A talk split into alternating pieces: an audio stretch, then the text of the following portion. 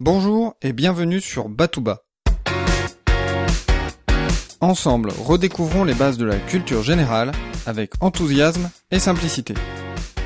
Je m'appelle Emmanuel et je suis là pour vous transmettre mon goût et mon plaisir d'apprendre.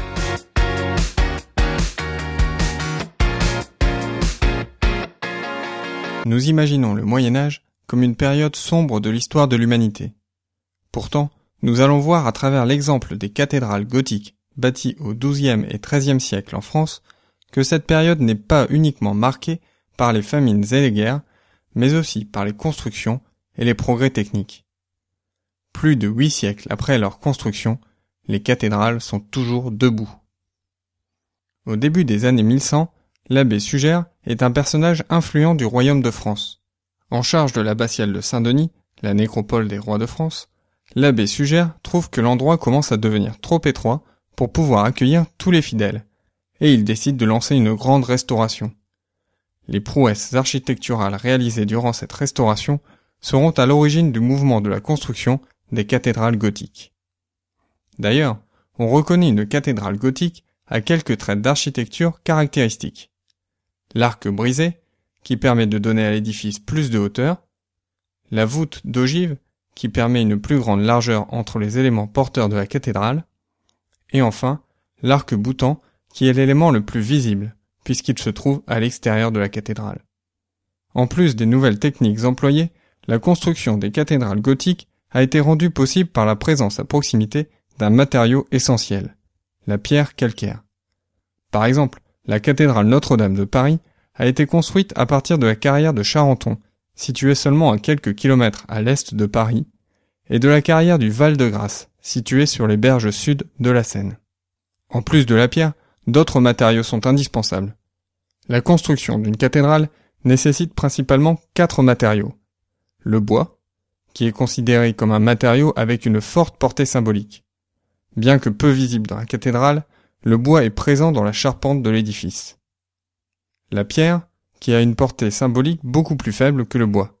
C'est pourquoi autant de sculptures viennent en augmenter la valeur symbolique. Optimiser la taille de la pierre est aussi essentiel au bon déroulement de la construction. La pierre est déjà travaillée sur place dans la carrière afin d'éviter à avoir à transporter un matériau brut. Et le format des pierres est standardisé selon des modèles précis. Troisième matériau indispensable, le verre. La lumière joue un aspect central dans la cathédrale. Malgré les contraintes techniques, la lumière doit pouvoir inonder la cathédrale. Faire rentrer de la lumière dans la cathédrale est primordial. Les vitraux ont donc en charge de faire pénétrer la lumière tout en racontant des histoires. Enfin, le fer est utilisé pour consolider l'édifice. Au Moyen Âge, une nouvelle méthode permettant de forger apparaît, la forge hydraulique.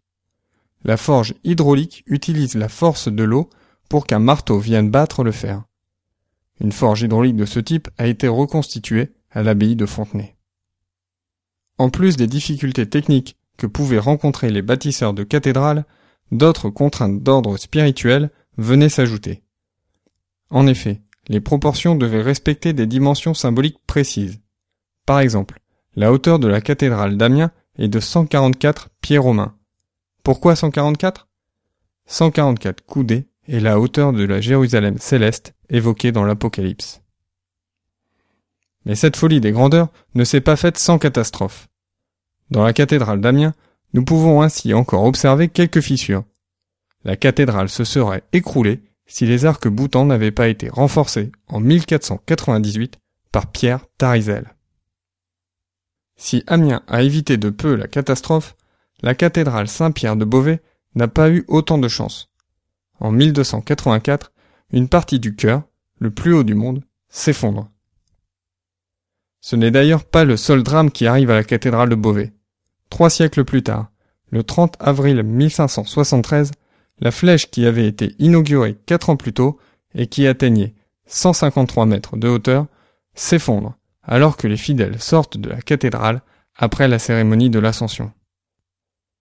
Malgré quelques incidents, nous pouvons voir que les cathédrales traversent le temps et suscitent encore l'admiration. D'ailleurs, des projets de rénovation sont en cours pour préserver ces édifices. C'est le cas à Chartres, où un travail de fond est réalisé pour redonner à la cathédrale son éclat d'origine. Pour cet article, je me suis inspiré de l'excellent reportage d'Arte Les cathédrales dévoilées, dont vous pouvez retrouver le lien sur www.batouba.com 34. Si vous appréciez Batouba, je vous invite à vous inscrire à ma newsletter, que vous pouvez retrouver sur mon site internet. Dans cette newsletter, je vous tiens informé de l'actualité de Batouba et je partage quelques astuces pour améliorer votre culture générale. Je vous dis à très bientôt, restez enthousiastes, prenez soin de vous et de ceux qui vous entourent.